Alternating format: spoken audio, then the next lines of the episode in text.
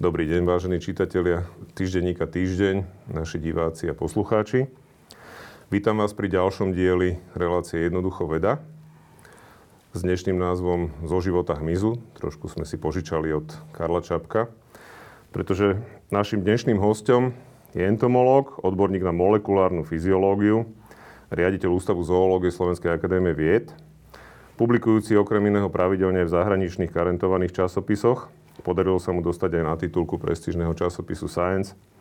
A je aj držiteľom patentu a odborníkom na endokrinológiu hmyzu, ktorý sa tá venoval aj počas opakovaných stáží na zahraničných univerzitách. Takže vítam v našej relácii pána doktora Dušana Žitňana. Vítajte. Ďakujem za privítanie.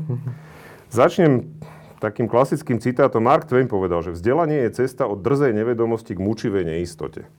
Mali ste to tiež tak nejak počas svojho štúdia a ďalšej vedeckej práce? Do istej miery áno. Možno, že nebola až taká mučivá. Mučivé boli tie podmienky niekedy a mučivé bolo to, že získať peniaze na to, aby človek aby mohol pracovať v tom svojom odbore.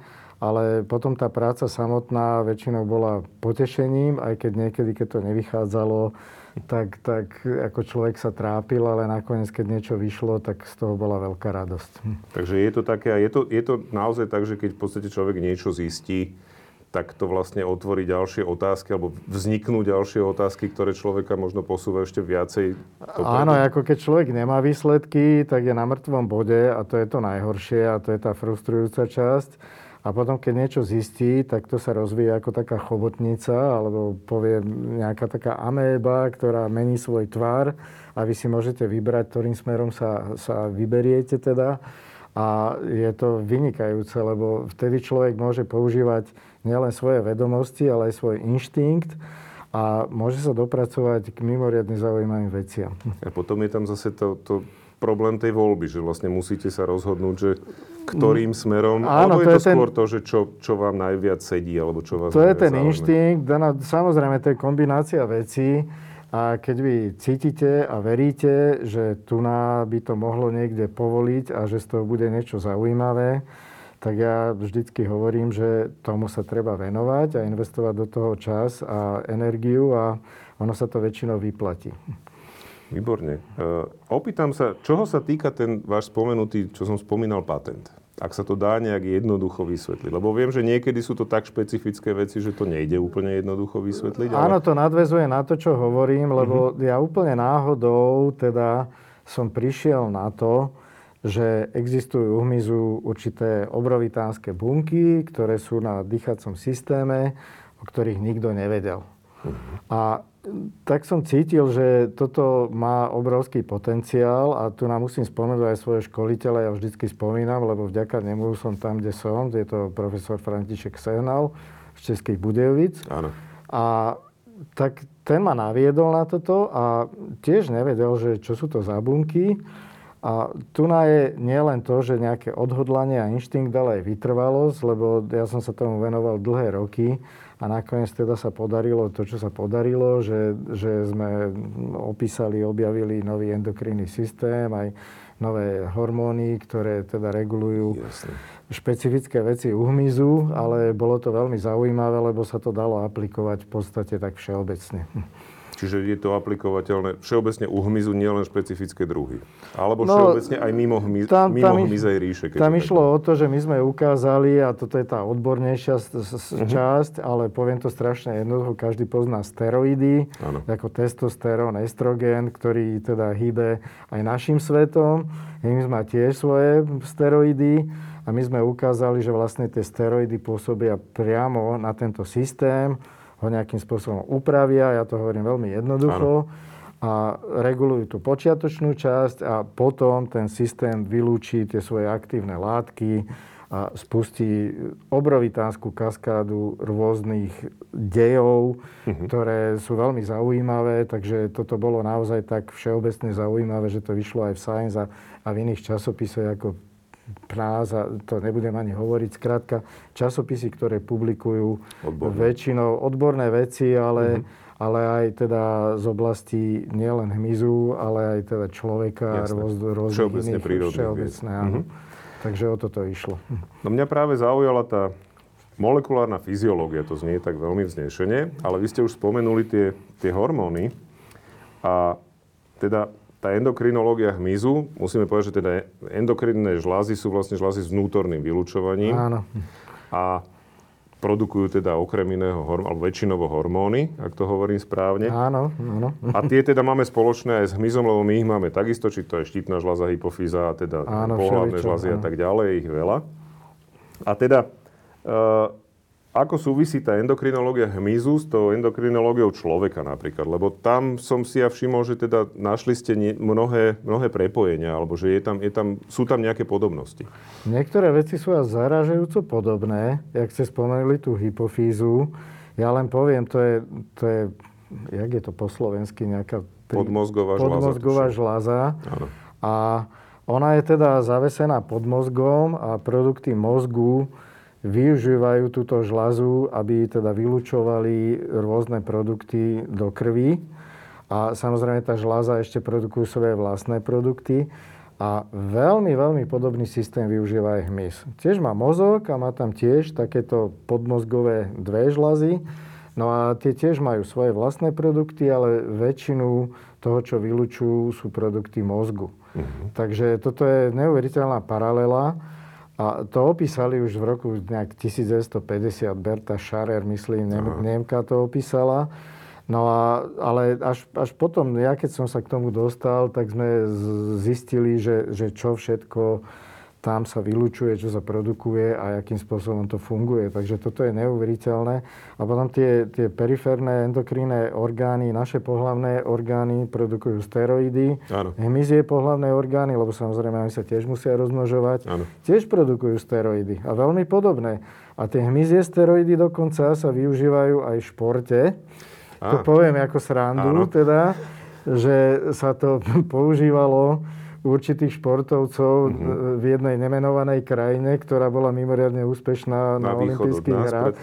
Áno, na východ od nás. Mm-hmm. A, a mali obrovské úspechy a to sa volalo také, že poviem rovno, že ruské tajomstvo a Aha. že, že teda používali práve tieto hmyzie hormóny, ktoré nevedeli detekovať v tých rôznych testoch. Čiže po a, nich sa nešlo, tým pádom vlastne nešlo, nikto nehľadal a, a dali sa používať. Ja, čo som čítal o tom, a že len polovica z toho pravda na tom internete, tak je to výborné a ja aj uvažujem, že by som to aj sám teda použil, lebo oni zvyšujú výkonnosť, áno, zvyšujú regeneratívnu schopnosť. A pritom človek není až taký unavený, ako keď má tú výkonnosť bez týchto hormónov. Skrátka sa to viaže na tie, na tie naše rôzne orgány a, a pomáha to tomu, aby, aby ten človek bol skrátka silnejší a odolnejší a výkonnejší. A ako je to s tými nežiaducimi účinkami, lebo o steroidoch ľudských sa vie, že, teda nie, že to nie je zadarmo, samozrejme. To ich tak hlavne zneužívanie, teda tie... nenadmerné užívanie. Áno, tam, tam ide o to, že tie syntetické steroidy, takzvané anabolika, tým, že sú syntetizované a že sú skrátka iné ako tie naše prirodzené, tak majú aj nežiaduté účinky. Ale toto sú vlastne prirodzené hormóny, ktoré my, Jasne. okrem toho, že to produkuje hmyz, aj rastliny, to majú, to sú takzvané fytosteroidy. A to my dennodenne príjmame v potrave. Takže naše telo je na to zvyknuté. Uh-huh. Samozrejme, tí športovci to užívali v tisícnásobnej väčšej koncentrácii. Jasné. Ale ja si myslím, že to až tak neškodí. Uh-huh. Jasné, dobre. Nebudeme im úplne robiť reklamu. Áno, áno, pre, presne, to už nie je ako reklama. Treba vždy dávať ale... pozor s týmito experimentami, aby si áno, niekto náhodou neublížil. Ale áno, rozumiem tomu. Zaujímalo by ma, že teda ten endokrinný systém u hmyzu, aspoň z toho, čo som sa nejak snažil zistiť k tomu, že má relatívne významný vplyv na jeho správanie. Ako, ako Samozrejme, tak ako väčší, u nás. Ako, ale väčší ako, povedzme, u vyšších organizmov? Alebo je to porovnateľné? To je porovnateľné. Ja si myslím, že to je veľmi, veľmi podobné. Tak ako u nás, ten, ten mozog a nervový systém ovláda tie naše pohyby a rôzne prejavy správania, takisto u hmyzu. A na to sú tie modelové druhy, o ktorých asi bude reč. Ano. A potom ten, ten, ten akože periférny endokrinný systém, jak vy ste spomínali štítnu žľazu, tak hmyz nemá štítnu žľazu, ale má iné orgány. Uh-huh. Je to jednoduchšie, a, ale o to je to potom zaujímavejšie, že, že vlastne na tom jednoduchom systéme vy sa dopracujete k veľmi podobným výsledkom, ako keby ste to študovali trebárs u človeka. Čiže dá ktorého... sa to nejak extrapolovať alebo áno, priamo preniesť v podstate na, na, na výskume ľudského endokrinného systému. No poďme na tie modelové e, živočíchy. Najznámejšie asi sú naozaj tie mužky Drozophila, alebo teda po slovensky odstomilky, ak správne. Viem, po či nie je to úplne je to, po slovensky je to tuším, že Drozophila obyčajná áno, sa to volá. Čiže nemá to po ten... česky je to odstomilka, uh-huh. alebo malá vinná mužka, ako vinná spieval, mužka, ako spieval Marián Grexa v jednej pesničke. Jasné. Áno, vinná mužka to je asi také, lebo keď si človek otvorí víno, tak oni v momente doletia, alebo... Áno. Sú alkoholici. Sú alkoholici, spôsobom. Áno. Sú, takže nielen ľudia sú alkoholici, ale aj mnohé iné zvieratá sú alkoholici, vrátane mušiek. Uh-huh. A teda prečo tieto mušky? Lebo treba povedať, že naozaj oni sú dlhodobo, už ja neviem, celé dvadsiate storočie sa v podstate využívali už v rámci vedeckého výskumu. Asi odkedy ľudia nejak začali mať výkonnejšie mikroskopy a dokázali sa asi na tie mušky pozrieť naozaj podrobnejšie. Len taká jedna zaujímavosť, ktorá trošku súvisí s môjim záujmom o vesmír, je, že som sa dozvedel, že vlastne presne pätnásť rokov pred Johnom Glennom leteli mužky Drozophila ako prvé živé organizmy do vesmíru. V štyridsiatom siedmom ešte na teda ukoristenej rakete vé dva, ktorú Američania dovezli do Spojených štátov. Ale teda už aj to svedčí o tom, že, že je to organizmus, ktorý teda vo vedeckej komunite predstavuje obrovský zdroj vlastne materiálu a informácií, na ktorom sa dajú teda skúmať veci. Pochopil som, že majú nejaký jednoduchý genóm, ktorý nie je veľmi zložitý, štyri chromozómy a tak ďalej. Že asi teda, neviem, je, to, je toto ten dôvod, že, že sa dobre na nich dá skúmať? A čo sa všetko na nich dá skúmať? Drozophila je jednoducho najlepší model na takéto veci. A ja poviem... Dúfam, že sa nikto nenahnevá, ale teda poviem, že sú dva najzákladnejšie modely. Jeden je Drozophila ako bezstavovce a druhý je, sú myši. Áno.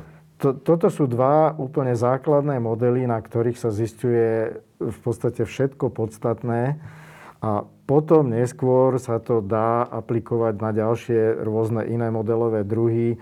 Väčšinou je cieľ, aby to nejakým spôsobom pomohlo človeku, ale mnohokrát sú aj rôzne iné ciele, tak tá je Drozophila... Je základný výskum, ktorý áno, slúži áno. poznaniu prírody. Tak tá Drozophila je medzi tými bezstavovcami jednoznačne úplne najdôležitejšia. Samozrejme, ja mám obľúbené aj iné druhy, o ktorých asi budeme Povieme hovoriť. Si tiež.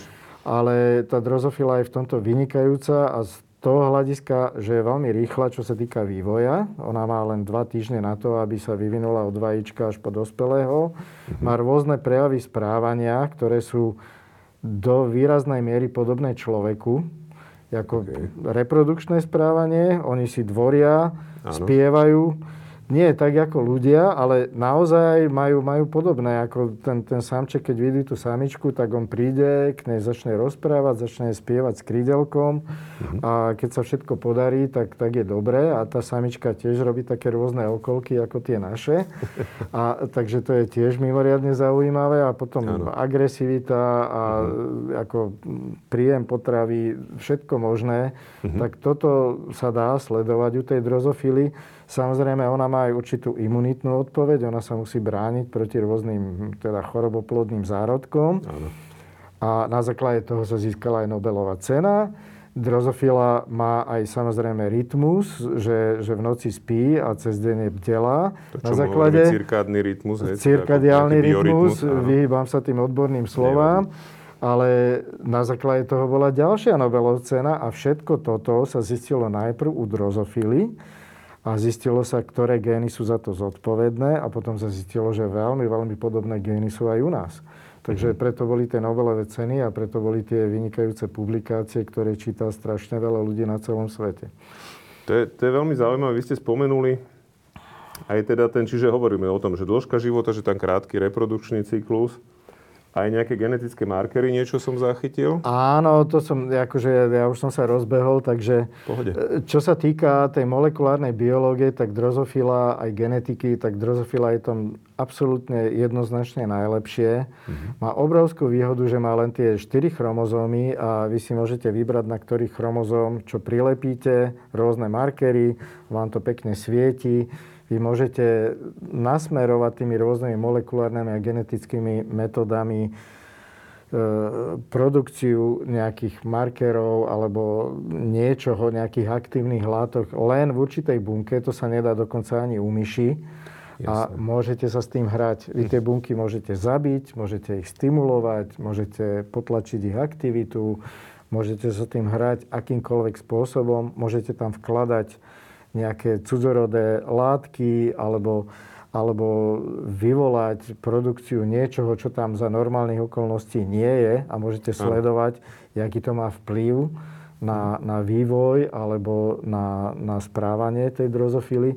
Takže toto je mimoriadne zaujímavé. A je tam obrovitánska konkurencia, lebo vlastne väčšina tých mojich kolegov sa preorientovala vlastne na drozofilu, lebo tam je ten obrovský potenciál. Uh-huh.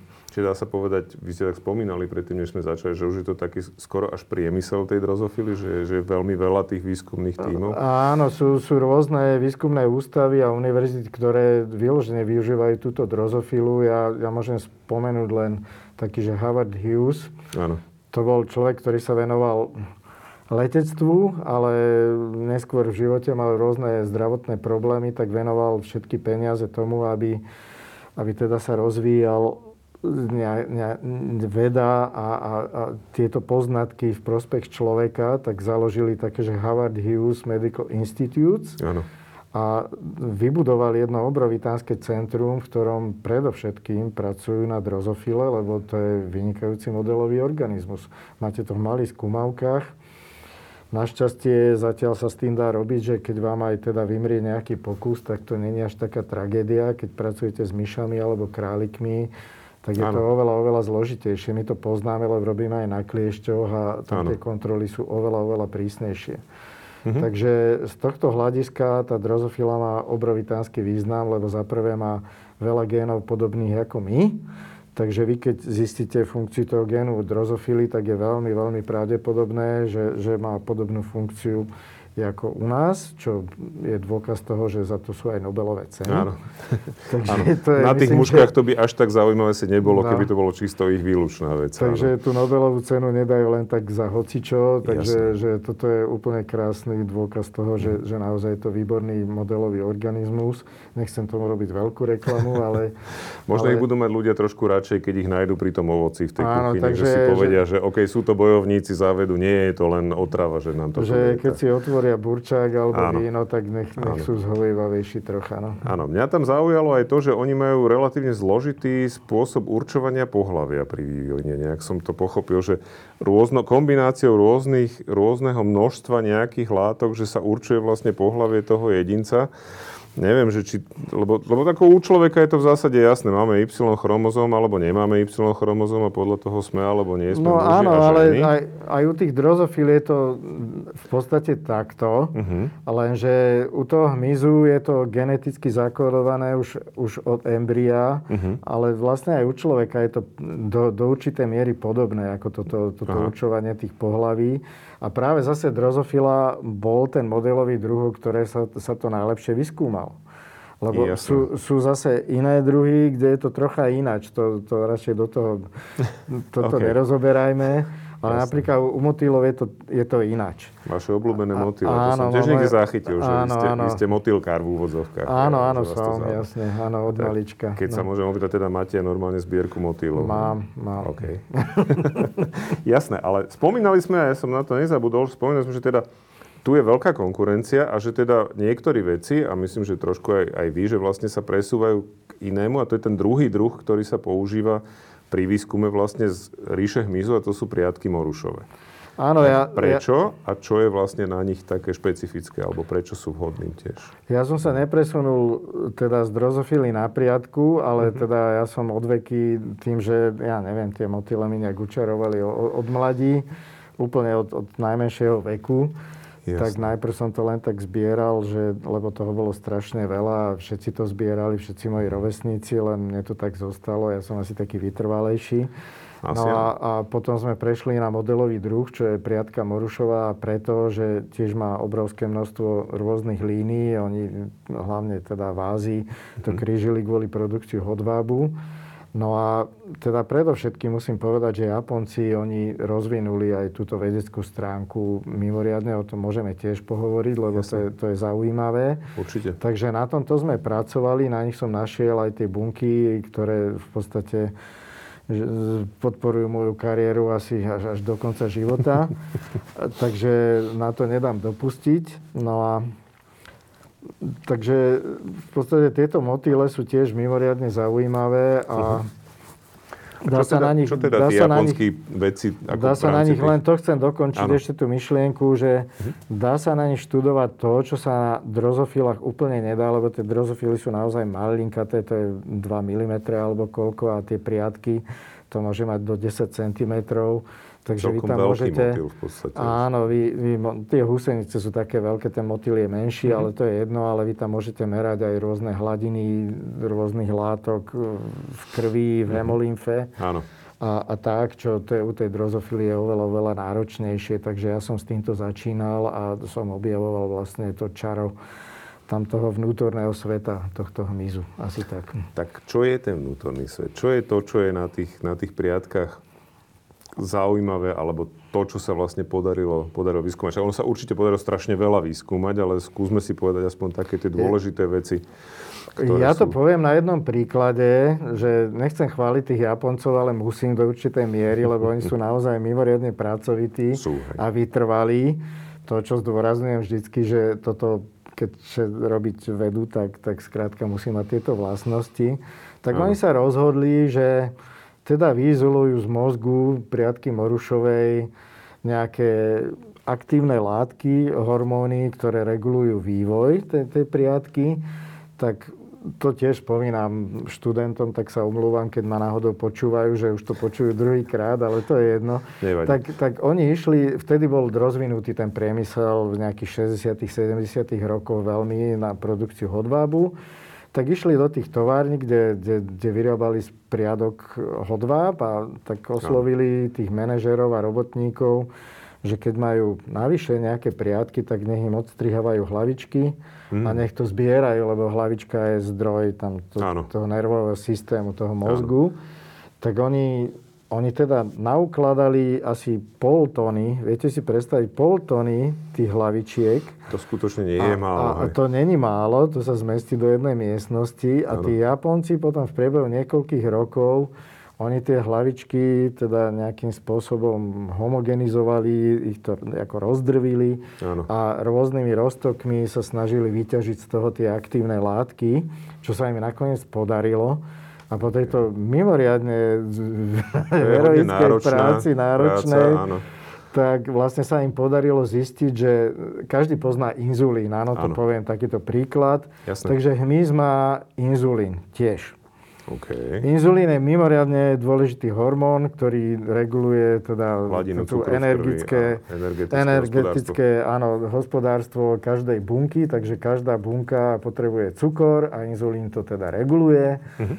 A z tohto hľadiska to bol mimoriadne veľký objav, takže samozrejme to vyšlo v Science, vlastne potom vyšli ďalšie publikácie, minimálne tri, takže to bolo neuveriteľné, čo, čo títo ľudia zistili, a, a potom samozrejme vyizolovali ďalšie z tej pol tony, tak mali toho veľa, tak dosť materiálu na aj vyizolovali všeličo iné, mhm. no a to bol základ na prácu u tej priadky. No a ja som sa k tomu dostal v sedemdesiatych rokoch, keď ľudia tak tušili, že asi tam niečo v tom hmyze je, ale nikto áno. presne nevedel, že, že čo, tak to pre mňa bol úplne fantastický svet. Lebo ja dovtedy poviem rovno, že ja som bol ekológ, zberateľ, motýlkár. Jasné. A ten môj školiteľ, za ktorú mu vďačím, že mi otvoril aj tento mikrosvet, tak, tak mi ukázal, že sú tam aj tie zaujímavé veci, tak sme sa do toho pustili, začal som robiť histológiu, krájať tie rôzne orgány a, a zisťovať teda pomocou rôznych techník, že, že naozaj obsahujú rôzne aktívne látky a, a že tie bunky sú rôzne, a k tomu sa človek potom prepracoval ďalej. To je fascinujúce aj to, že v podstate tak malý organizmus, ako je povedzme tá drozofila alebo aj tá priadka, že, hovorí, že hovoríte, že má mozog, to je... Ale že to je nejaké, málo, nejaké malé, malinké množstvo vlastne neurónov, keď to porovnáme, ja neviem, nemusíme hovoriť o človeku, Ale že, že je to proste nejaké už centrum, ktoré má aj nejaký systém potom, že je teda vetvený, nejaké nervové vlákna a tak ďalej. Áno, samozrejme, všetko čiže... má, áno. To je, mm-hmm. to, je, to je mozog taký, jak máme my, tak my tých buniek máme veľa, áno. Ale poviem, že ten primitívnejší hmyz mm-hmm. má viacej buniek, tak jasné. Ako my.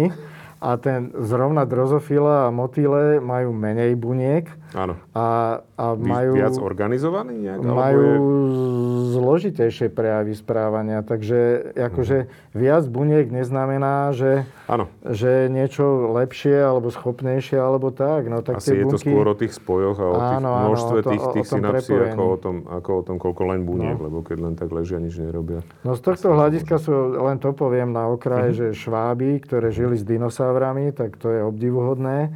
A oni tieto na... prežili na rozdiel od dinosaurov, tých šesťdesiatšesť miliónov. A oni aj ten ako genóm, je to odporný, odborný výraz, ale áno. Aj troška odporný, ale, ale, ale to je genetická informácia, áno. Ja to takto poviem. Mhm. A my máme určitú genetickú informáciu, ale tie šváby ju majú ešte väčšiu, ale to je zrejme tým, že oni žili asi sedemdesiat miliónov rokov, takže im sa to tak nahromadilo. Nazbierali. nazbierali si to a nemajú zase až také veľmi zložité prejavy správania, tak oni sa musia nájsť a rozmnožiť. Áno.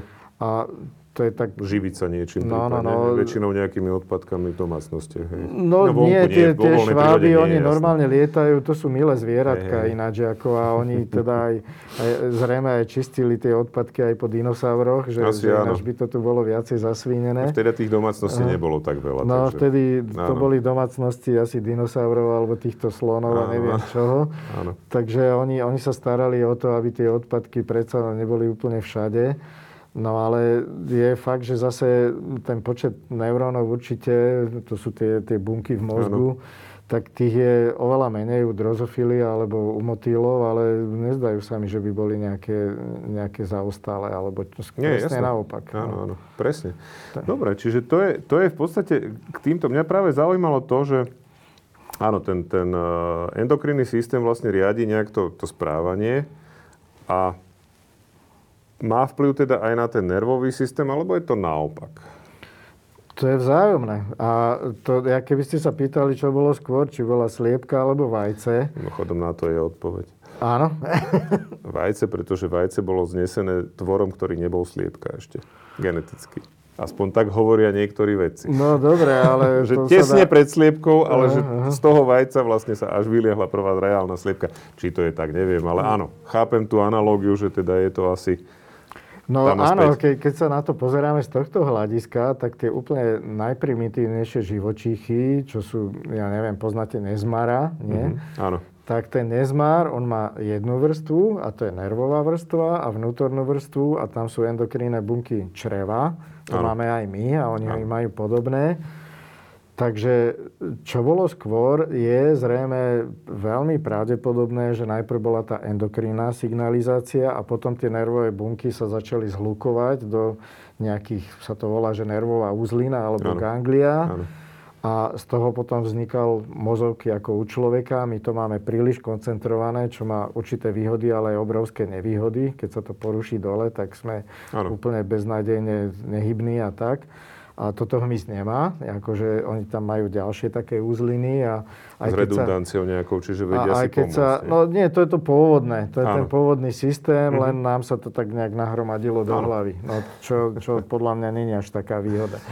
Ako takže, u koho. Áno. áno.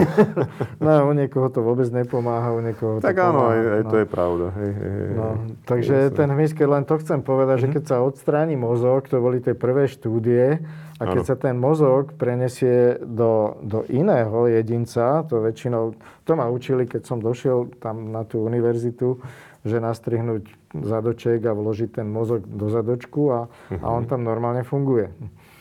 To okay. boli tie najväčšie objavy, že ten mozog funguje ako endokrinný orgán, tiež vylučuje niečo, uh-huh. čo dovtedy bolo nevídané. A druhá vec je, že on ovplyvňuje teda aj tie, jak sa to hovorí, že cirkadiálne rytmy, ten, ten biorytmus, že kedy ano. Ráno vstanete a kedy ste ospali, tak presne takto zistili u hmyzu opäť, za čo bola Nobelová cena, že ten mozog to má v sebe zakodované a keď zoberiete mozog hmyzu, ktorý sa liahne ráno, Áno. A vložíte to do hmyzu, ktorý sa ľahne večer, tak to zmeníte. Aha, čiže preprogramujete ten toho nositeľa, do ten, ktorého to vložíte. Ten implantovaný mozog, ten zmení. Ten prevezme kontrolu aj áno. nad tým pôvodným mozgom toho. No. Zaujímavé. A čiže potom, to taký potom... override vlastne, prepíše mu program. Áno. A o tom sa vôbec netušilo, že, že toto... A je to tou endokrinnou vlastnosťou toho mozgu? Že tie, endok- tie hormóny spôsobia no, to prepísanie? Alebo toto je to... okľukov tá odpoveď na to, že, že vlastne mozog tam má vnútornú signalizáciu, ano. Ale to ovplyvuje potom aj, aj teda vylučovanie rôznych endokrinných orgánov. Čiže on ovplyvní vlastne tie vlastné endokrinné orgány toho nositeľa, do ktorého je implantovaný, áno. takže mu zmení vlastne biorytmus. Áno, biorytmus. Fascinujúce. No a, a zase ďalší príklad toho, jak endokrinný systém ovplyvňuje mozog, že človek, keď je hladný, tak čo sa áno. stane? Ako v čreve, v žalúdku sa mu niečo udeje, začne mu štvrkať žalúdku, áno. no a začne byť hladný a začne hľadať teda zdroj potravy. Takže mhm. to je zase ten príklad naopak. Áno. Aj reprodukcia, že, uh-huh. že ani nemusí byť až taký hladný, ale keď zase vidí nejakú správny krásnu, objekt, tak, áno, áno. tak zabudne aj, aj na stravovanie, aj na všetko. A, a ale to máme sa, spoločné v zvieracej ríši až všetci. To je univerzálne, áno. Tak. Až na lososy, povedzme, ktoré to dotiahli do maxima, že teda prestanú žrať úplne áno, a umierajú áno. vlastne na to, že... Áno, sa rozmnožia. Teda, sa rozmnožia a umrú. Takže. Ale v čase ruje tí dominantní samci, oni neprijímajú potravu. Ano. Oni v podstate ano. sa len starajú ano. o to, aby si nahromadili čo najviac teda samičiek. Hej. Dobre. Uh, ja by som sa posunul možno k tomu, čo nás asi bude trápiť všetkých, možno viac alebo menej, lebo začala nám sezóna. Začala nám sezóna komárov mm. a kliešťov. Takže uh, by som sa možno opýtal vás ako odborníka, možno viac na tie kliešte, ale aj na tie komáre, že vlastne, aké druhy tu máme vôbec? Lebo hovoríme, že obyčajné komáre, potom nejaké tigrie a neviem, či sú aj nejaké ďalšie, ktoré sa v Európe vôbec vyskytujú. Nemáme tu zrejme tie malarické, ktoré teda roznášajú maláriu. No máme, ale máme. Zatiaľ neroznášajú maláriu. Čiže nemáme maláriu, tak nemajú čo roznášať, alebo je to... No oni tu žijú, ale neroznášajú tú maláriu, lebo ešte tie podmienky nie sú vytvorené, ale keď bude teplejšie, je dosť pravdepodobné, mm-hmm. že bude, ale tým nechcem vôbec strašiť, lebo ja som bola aj v oblastiach, kde malária bola úplne bežná, napríklad v Thajsku alebo v Laose, v Mianmare. A tam tá malária je veľmi výrazne potlačená. Ako mňa aj odporúčali, aby som sa zaočkoval, ale neviem čo, alebo vlastne proti tomu sa ani nedá očkovať. Lieky sa myslím, lieky, ale, ale tie sú teda veľmi, veľmi nepríjemné. Uh-huh. Ale ja som nič nebral a nebola žiadna malária. Akože že je to v mnohých krajinách, aj tam, kde tá malária sa bežne vyskytovala, tak je to potlačené. A čím sa to podarilo potlačiť? No, čo, čo spôsobilo, že teda je, nie je toľko? Lebo určite sú rozvojové krajiny, kde to je obrovský problém a spôsobuje to veľké umrtia. Je to, ale... je to problém v Afrike uh-huh. a v niektorých azijských krajinách, ale no tak v mnohých krajinách postrekujú veľmi výrazne a uh-huh. potlačajú tie populácie a to je komár z rodu Anopheles. Áno. No ale to nechcem zase tú odbornosť tu na do toho miešať. Kľudne, to je takže, trošku iný druh, ako sú u nás bežné komáre. Hej, no ale tieto naše, ja si myslím, že by to vedeli prenášať, ale jasne. Ja by som sa toho až tak strašne neobával. Uh-huh. Že to si myslím, že nebude až taký obrovský problém. Jasné, ja sa chcem aj opýtať, lebo teraz teda špecificky aj Bratislava hovorí o tom, že chce teda, nechce robiť tie klasické postreky chemické, no, alebo teda insekticídmi. Áno. Čiže tá biologická ochrana aj podľa vás je niečo, čo naozaj má zmysel, ak sa podarí zachytiť to správne štádium vývoja tých komárov? Úplne jednoznačné, lebo vy keď postriekate úplne všetko, tak zabijete úplne prakticky všetky druhy hmyzu, uh-huh. ktoré sa tam vyskytujú. Jasne. A ten úbytok hmyzu je markantný. To je až neuveriteľné. Ja poviem len príklad, u nás sa to nerobilo, ale v Nemecku robili tie štúdie a mám taký dojem, ja si to úplne nepamätám, ale myslím, že, že dokonca osemdesiat alebo deväťdesiat percent hmyzu, že masa. Nie druhý, ale, ale celkové množstvo áno. toho hmyzu obrovským spôsobom teda sa znížilo. Áno. Takže toto, toto je podľa mňa veľký problém, lebo ten hmyz to je aj potrava pre vtáky, pre rôzne iné zvieratá, sú to opeľovače. Hmyz prispieva aj k tomu, že, že sa drevo a rôzne tieto odumreté časti v lese... Vlastne, áno, áno, sú to upratovači, ako všetky tie listy odumreté a tak, tak to okrem roztočov a iných tých pôvodných živočíchov mm. aj hmyz rozkladá. Takže toto je, toto je mimoriadne dôležité a užitočné. Mm-hmm. A až ten hmyz by nebodaj zmizol, tak by to bol veľký problém, si myslím. Tak ono je to vidieť aj tu v meste, že napríklad ja si teda ešte ako dieťa pamätám, ja som vyrastal v Bratislave, že bolo oveľa viac spevavých vtákov, ktoré zrejme lovia práve tieto a... druhy menšieho hmyzu, že teda ne, nedokážu žiť na nejakých, neviem, nejakému inom type strávy. A zažili sme to napríklad aj v Spojených štátoch, keď sme išli pozdĺž vlastne východného pobrežia, ten tzv. Syndrom čistého skla, že bolo leto, mm. bolo teplo, išli sme po ceste, ktorá vlastne bola na jednej strane močiar, na druhej strane pole a my sme za dvetisícpäťsto kilometrov nepotrebovali ostrekovač do auta. Tam proste nebolo no, nič vôbec. A to je, to je asi to je teda naozaj smutné. Dôsledok masívnych postrekov, čiže biologická ochrana určite áno, a ak nechcete komáre, vylejte si doma kyblík na zahrade, hej, aby sa vám tam neliahli. Tak asi si treba do určitej miery na to aj zvyknúť, to je jedna mm-hmm. vec, a druhá vec, samozrejme, keď sa to veľmi, veľmi premnoží, tak s tým treba niečo robiť a tá biologická ochrana, čo mm-hmm. je ako je taký, že bé té sa to volá, že ano. Bacillus thuringiensis, tak, tak to je asi tá cesta, ktorá by mohla pomôcť. Čiže aby sme len vysvetlili možno tým, ktorí o tom ešte nepočuli úplne, to je vlastne baktéria, ktorá napadá larvy komárov. Čiže treba len zachytiť to štádium, kedy, tá, kedy ten komár je v tom štádiu tej larvy. Presne potom, tak potom a to sa dá veľmi ľahko predpovedať, lebo mm-hmm. keď sú... Keď je sucho, tak komáre nie sú. A ľudia možno si neuvedomujú, prečo nie sú. No nie sú preto, lebo nie sú mláky. A potom, keď veľa naprší a sú povodne a vznikajú teda mláky, oni, oni sa vyvíjajú aj v kyblíkoch alebo v rínach, hoci kde v meste. Záhradné jazierko. V pneumatike, asi, áno, záhradné jazierko, pokiaľ tam nie sú rybičky, áno. tak treba nasadiť rybičky, lebo rybičky tie, tie zožerú larvy. Áno, samozrejme. Mm-hmm. No a samozrejme, keď to naprší niekde pozdĺž Moravy, alebo Dunaja, alebo hociakého iného toku vodného, tak treba tam aplikovať tento Bacillus thuringiensis. Mm-hmm. Lebo keď sa tie komáre už rozletia úplne všade a oni samozrejme idú do tieňa, tam, kde je vlhko, to im vyhovuje, áno. tak to potom treba striekať úplne všetky lesy a to je najväčšia katastrofa, čo sa no, dá to urobiť. Určite Toto nie, je akože, to je úplný nezmysel a to radšej by som sa nechal doštípať, ako, ako pozerať, jak, jak tu všetko vymiera. Tak to, ja mám alternatívu k striekaniu lesov a to je striekanie samého seba. To je ďalšia vynikajúca vec, že keď človek používa ten repelent, tak to pomôže. Poviem rovno, aby som bol objektívny, že len do určitej miery, lebo hlavne ano. Počas toho tých horúčav, tak človek sa potí a ten repelent umie je to potom, áno, áno, mm-hmm. je, akože menej účinný, ale tak treba striekať a hotovo. Tak zase skúsenosť no. hovorí, že komáre sú najotravnejšie večer, alebo v tom čase, kedy nie je úplne najviac horúco, lebo asi tiež im to nerobí úplne dobre, že skôr ano. Sa snažia v tých pod, ranných a podvečerných hodinách nejak lietať. Čiže tam je to zase aj pre nás ako ideálne. Je to priateľné, no a potom večer, keď človek chce niekde vypadnúť, však ono je to vynikajúce, že v lete sa človek opaluje a potom chce ísť večer do nejakého baru a sedieť vonku na terase. Áno. No, tak, tak, tak žiaľ, no, tak, tak sa treba trošku si... násprejuje, áno. namiesto parfému si dá repelent. Treba si zvyknúť. Má v podstate pokoj. Jasné.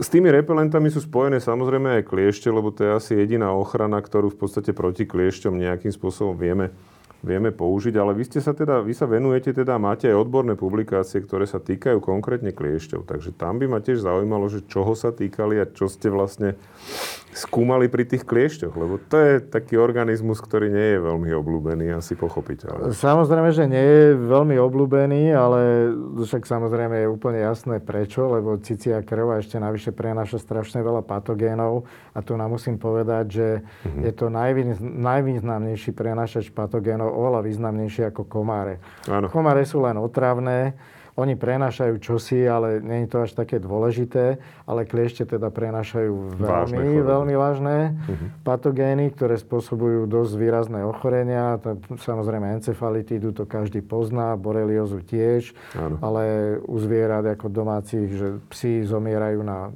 to sa volá, že babézia, áno. tak na babéziozu, uh-huh. to nám až tak neškodí a potom je spústa ďalších, tých patogénov je strašne veľa. Mhm. Takže kliešte z tohto hľadiska sú naozaj dosť podstatné z toho medicínskeho hľadiska a môžu byť aj veľmi nepríjemné. Čo s tým? Mhm. No, treba... ja, sa ešte, ja sa ešte najprv opýtam, lebo uh, tiež som niekde sa dočítal, že oni majú tri vývojové štádia. A a že teda podľa svojho štádia majú aj nejakých tých hostiteľov, áno, alebo teda tých, ktorých... Čiže v zásade len dospelé jedince sa pokúšajú prísať k človeku, alebo aj tie predošlé hlavne štádia, to medzištádium, lebo to, to najmenšie štádium, to... Uh-huh. To sa občas prísaje, to není až také bežné, ale uh-huh. tie, to sú akože larvy sa to volá. Áno. To má len tri nohy a je to úplne malinkaté, také keď vidíte malého kliešťa. Uh-huh. Ale tie väčšinou teda nemajú v sebe tie patogény, lebo, uh-huh. lebo nemajú odkiaľ, aj keď no, môžu sa cez vajíčko prenášať tie vírusy. Á, takže, okay. Ale to musí byť akože veľmi významné ohnisko, lebo tá encefalitída je v tých určitých ohniskách. A treba, keď človek ide do prírody a počuje o tom, že niekde v blízkosti je to ohnisko encefalitídy, tak buď sa tomu vyhnúť, alebo použiť repelent. A potom, ak sa prezerať často, no, tak, tak to je jediný spôsob. No a tak som hovoril, tá larvička, ano, a potom to sa zvlečie, to už má, ano, teda štyri páry nôh, to sa volá, že nymfa. Ano. No a tie sú úplne najbežnejšie na človeku. Uh-huh. A tie už môžu naozaj prenášať všeličo. Jasne. Ja som to sám zažil minulý rok, že som mal boreliózu a on sa mi prisal tu na podbrucho, uh-huh, ale flak sa mi vyhodil tu na, na ruke. Čiže nie bolo... je pravidlom, že tam, kde sa prisal, musí vzniknúť ten nemusí, nemusí, eritrém, lebo, jak sa to hovorí lebo, odborne, alebo teda... Lebo tá borelia, to ešte škoda. Poviem, že uh-huh, napriek tomu, že človek nemá z toho dobrý pocit, lebo tie borelie buď vám vniknú do nervového systému, do mozgu a narobia, ano, tam galibu, alebo do klbov, ano, si môžete vybrať. A to je, každý, každá tá borelia je iná. Ano. No ale okrem toho sú strašne zaujímavé, lebo to je obrovitánska baktéria, ktorú vidíte pod obyčajným mikroskopom a my to kultivujeme a pozeráme sa na to a to vidíte, to je taký šrobík, áno, ktorý aktívne pláve. Preto sa mu hovorí spirochéta. Hej, áno, vlastne... spirochéta, áno. To áno, je taká to špirála. špirála tak, jak máte vývrtku na, na víne, jak sme spomínali, áno, tie drozofily, tak presne taká vývrtka. Uh-huh. A predstavte si, že, že toto takto pláve a aktívne sa pohybuje, no tak je to dosť nepríjemné, keď sa to najprv keď pohybuje. Keď si to predstaví, že to pláva niekde v nás. Tak najprv áno, sa to pohybuje v tej koži, čo áno, je výborný teda dôkaz toho, že, že niečo máte. U niektorých ľudí sa to neprejavuje a to je to najhoršie. Áno, ten bezpríznakové no, prvé štádium je nebezpečné. Naleze do nervového systému alebo do klbov a to je už potom zlé. No tak ano, našťastie na to fungujú ako na baktériu antibiotika, takže dá sa to vyliečiť. Nejaké dva tri týždne beriete doxycyklín a, a malo by to... A chodíte na testy, že či ešte máte to, aktívne protilátky. Pomôcť, no, toto. Dá sa to zistiť cez protilátky z krvi, čiže ak má človek eritrém, mal by ísť k doktorovi, ktorý mu zoberie krv, na protilátkach to zistí, dostane antibiotika. No, cez tú kontrolu tam, to v podstate no, vylieči. Hej, tá encefalitida je horšia, lebo to je vírusové ochorenie, kde teda je, je väčší problém, že teda keď to človek už dostane, tak tam hrozia poškodenia. Tak áno, ako väčšina tých ľudí to prežije viac menej v pohode, áno, ale potom mávajú bolesti hlavy a, a majú, také, majú také rôzne stavy, a, ale oveľa horšia teda forma encefalitidy je v Ázii, kde človek mm-hmm, môže ochrnúť. To je akože veľmi nepríjemné. Tam je zase tá výhoda, že už existuje vakcína, aj keď niekde som zachytil, že už aj proti límskej borelióze, že bola vyvinutá Ona vakcína. Bola... Či je naozaj už dostupná, neviem. To, to som no tam ide o to, že poviem, áno, musím zdôrazniť teda, že proti tej vírusovej encefalitíde je vakcína, tá je účinná. Mnohí ľudia sa tým roky dávajú, čo áno, toto študujú u nás na ústave, uh-huh, tak sú zaočkovaní, musia ísť dve alebo tri dávky a tri sú teda chránení. Sú chránení na niekoľko rokov, takže to určite pomáha. Na, proti borelióze bola vyvinutá vakcína, len práve tieto rôzne konšpirácie a neviem čo, tak tie zabranili tomu, aby dostatočný počet ľudí sa dalo zaočkovať, tak tá firma sa rozhodla, že to stiahne. A to bola oh. veľmi účinná vakcína. Oh. Takže kvôli, kvôli takýmto rôzným... Takže antivaxery spôsobili, áno, že vlastne táto vakcína sa to, nebude to zastavili. No. Tak nás, ktorí sme si tým prešli a mohli sme sa chrániť, sa nemôžeme chrániť. Čo je škoda, ale teda? Teraz je dobrá správa, že aj naši českí priatelia sa podielajú na vývoji takéto vakcíny. To som zachytil, že áno. áno že a tá by mala stane. byť... Hentá vakcína, tá pôvodná, vlastne bola účinná, myslím, že len tú americkú boreliózu a táto jasne. by mala všeobecne teda pokrývať väčšinu. Mhm. Jasne. Borely, tak snáď, snáď to bude dostupné. Tak. A to by som sa dal teda zaočkovať. No, my čo sme si tým, ja som tiež teda absolvoval boreliozu takisto s antibiotikami, takže verím, že my čo sme si tým prešli, radšej tá, tá jedna injekcia ako tie tri štyri týždne no, antibiotik. Áno, to no. je podstatne menej menej nepríjemné. A trpnúť, že čo sa stane o desať a rokov. A či to naozaj, či to naozaj sa podarilo definitívne. Lebo poznám ľudí, ktorí teda tú boreliozu nemali preliečenú a, a veľmi zle dopadli. Áno, tam treba potom naozaj asi tie testy potom v rámci tej liečby proste absolvovať opakovanie, kým nie sú tie mm. protilátky úplne minimálne. To som ja opakovanie absolvoval tiež, takže, takže tam. Ale zase je to ukážka toho, že v podstate tá vakcinácia dokáže úžasným spôsobom človeka chrániť. Samozrejme, a nemusí sa, nemusí sa potom báť a nemusí mať proste nejaké problémy. Ono možno stojí za, za zmienku, že borelioza ako spirocheta je podobná, aj keď nie rovnaká ako syfilis. Áno, no, do, do. A má teda tým pádom aj to posledné štádium podobné, alebo tie štádia sú podobné ako aj u toho syfilisu, to znamená napadá ten nervový systém a človek môže nakoniec skončiť ako ten Lenin, keď sa to nelieči, lebo však mm. on bol teda jednoznačne no, no, no, obeťou, obeťou tej spirochety, ktorú vtedy nevedeli liečiť, lebo neboli antibiotika, takže mm. to bola, to bola taká, to len taká poznámka na okraj. Ďakujem veľmi pekne, ja na záver by som si dovolil vám položiť našich tradičných, už tradičných, lebo je to druhá relácia, sedem otázok. Veľmi rýchle, jednoduché, rýchla otázka, rýchla opäť. Čo si pamätáte ako prvú vec, ktorá vo vás v detstve vzbudila zvedavosť? Ak si spomeniete, že čo bolo také, že toto by som chcel vedieť, že ako to je, alebo ako to funguje? Tak keď sme spomínali tie motyle, uh-huh. ja, ja na to v živote nezabudnem. Ja som teda vyrastal v Piešťanoch a môj otec je reumatológ a dostal služobný byt priamo tam v parku a za oknami boli napadané teda motyle a ja keď som to videl, to som bol úplne maličký chlapček, uh-huh. ja neviem koľko som mal. Ja som úplne tým fascinovaný, že jak je toto možné, že ak sa niečo také krásne dokáže vytvoriť a, a z čoho to je. A potom tá zvedavosť, no tak mňa zaujíma strašne veľa vecí, viete, takže, takže toto je ako jedna z tých záležitostí a potom ako vesmír, ja sa pozriem na tú oblohu a vidím tie hviezdy a si hovorím, že to máme spoločné. My, my, sme, my sme len takí, takí malí červičkovi a bezvýznamní, tu na, na chvíľočku sme sa nejakým spôsobom vyvinuli a a ja som z toho celý hotový, tak toto, toto mi ešte uniká a to by som chcel nejakým spôsobom dohnať ešte, neviem kedy. Neil de Grasse Tyson hovorí, že my sme jeden z mála živočíšnych druhov, ktorý vie spať na chrbte. A že možno to je ten dôvod, prečo máme záujem o vesmír, lebo keď si lahnete na chrbát, že to pre nás prirodzená poloha, že teda živočíchy väčšinou skôr spia na bruchu, asi, asi aby sa aj chránili teda vnútorne, mm. ale proste, že my sme ten jeden z tých mála živočíchov, ktorý vie spať na chrbte. Keď vieme pozerať do tých hviezd, tak možno, že to je jeden z dôvodov, prečo nás to tak fascinuje, že na no, to pozeráme. No tie hviezdy slúžili na orientáciu a, a na teda predpovedanie rôznych záležitostí. To bolo videli strašne dôležité, hlavne u tých púšťových národov, ale aj v tropoch. Tí, čo na ne dovideli, no. Žiadny svetelný tak smog, dalo sa pozerať. Áno, dalo sa pozerať. No. Hej. Poďme k druhej otázke. Isaac Newton povedal, ak dovidím ďalej, je to preto, že stojím na pleciach obrov. Na čích pleciach stojíte vy? Asi na pleciach zvedavosti by som povedal a uh-huh. ako tej nejakej prirodzenej túžbe poznávať. Na, a osoby? Na... Človek, ktorý, ktorý by ste povedali, že na jeho pleciach stojím, lebo vďaka nemu dovidím ďalej, že to je niekto, v koho diele možno človek, pokračujem? No, ja som spomenul toho svojho áno. školiteľa, toho, ako tomu nikdy nezabudnem a som veľmi vďačný, že ma uviedol do toho. Uh-huh.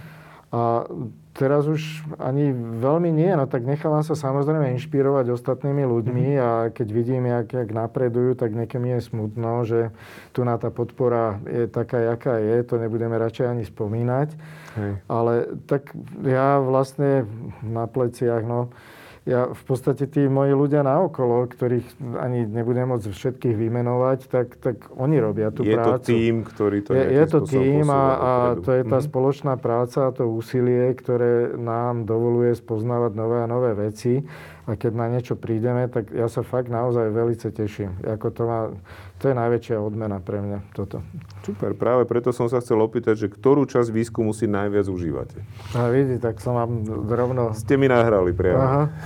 Nie, akože to samotné skúmanie alebo bádanie, to znie tak strašne divno, ale, ale, ale to pozorovanie tých záležitostí a čo, čo ma strašne baví a čo ma vždycky poteší, že človek už má taký určitý inštinkt, že ktorým smerom sa má vybrať a si povie, že toto by možno mohlo takto fungovať. Uh-huh. A keď vy sa teda pomocou všelijakých techník, rôznych strašne zložitých genetických, molekulárnych dopracujete k tomu, že vlastne zistíte, že tá vaša myšlienka nie je úplná hlúposť a že je to vlastne tak, tak to, to mi strašne dobre robí. No to tak človeka poteší. No. Vy ma normálne nahrávate mi na ďalšiu otázku, lebo ďalšia otázka je, že v živote vedca, ktorý bol váš najlepší moment?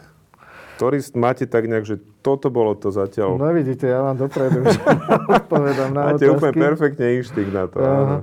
No presne toto, že to si spomínam, ak nám vyšiel ten článok Science, tak, uh-huh. tak jak som zistil funkciu t- tých orgánov, tých orgánov, tak človek už tak do určitej miery vedel predpovedať, že čo sa tam deje, tak si nastavil tie pokusy, že toto spravím a snáď teda niečo vyjde. A ono to vyšlo.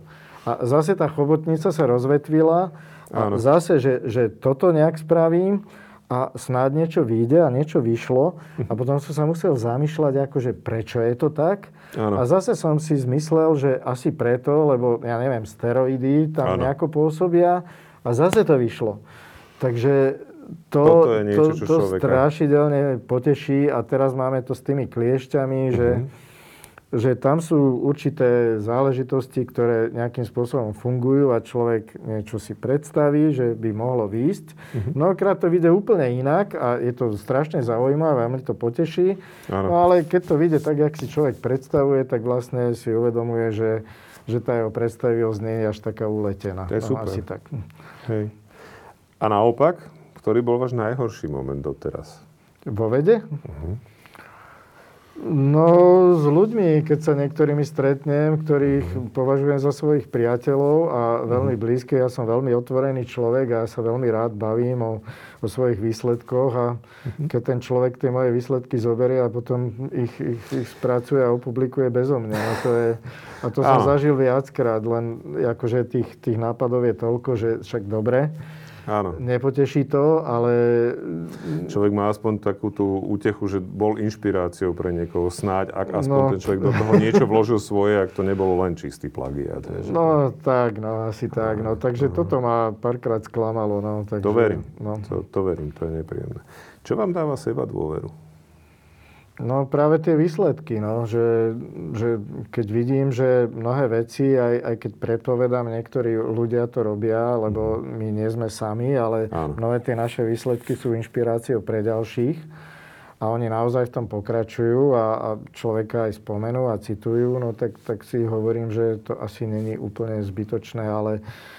Tak ja, by, ja si neviem predstaviť, že by som robil niečo iné, takže ja, ja robím toto. To je asi to najdôležitejšie. Máme, máme to rozdelené, neviem koľko máme času, ale poviem už len poslednú vetu, že, koľko chceme. Že máme to rozdelené tak, že robíme niečo, čo, čo nás zaujíma a čo je akože významné pre poznanie vedy mhm. bez okamžitého úžitku, lebo ano. Ja si myslím, že aj to je strašne dôležité.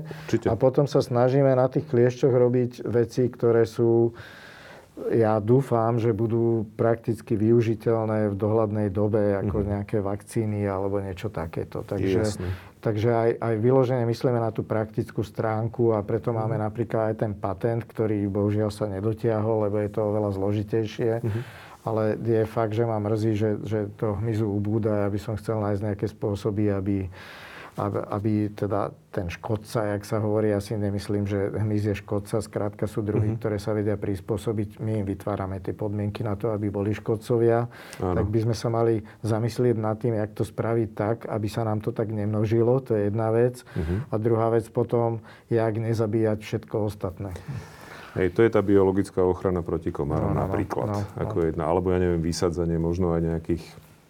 ploch, ktoré sa nebudú kosiť, aby tam mohli nejaké iné druhy hmyzu možno žiť v mestách a tak ďalej. Toto sa začalo už vonku robiť, kvetinové medze medzi polami a tak ďalej, že to nie sú len tie holé lány, no, no, no, no. aj tak nič nemôže, nemôže žiť. Takže snáď ľudia trošku začali vnímať aj to, že hmyz nie je len škodca, ale že bez neho neprežijeme. Čo? Tak toto Dúfam. Ešte poviem a je to Aha. pravda, že my teda sme zdedili z toho komunizmu to, že bola veľká kolektivizácia, uh-huh. všetko sa scelilo a máme doslova kilometrové lány polí.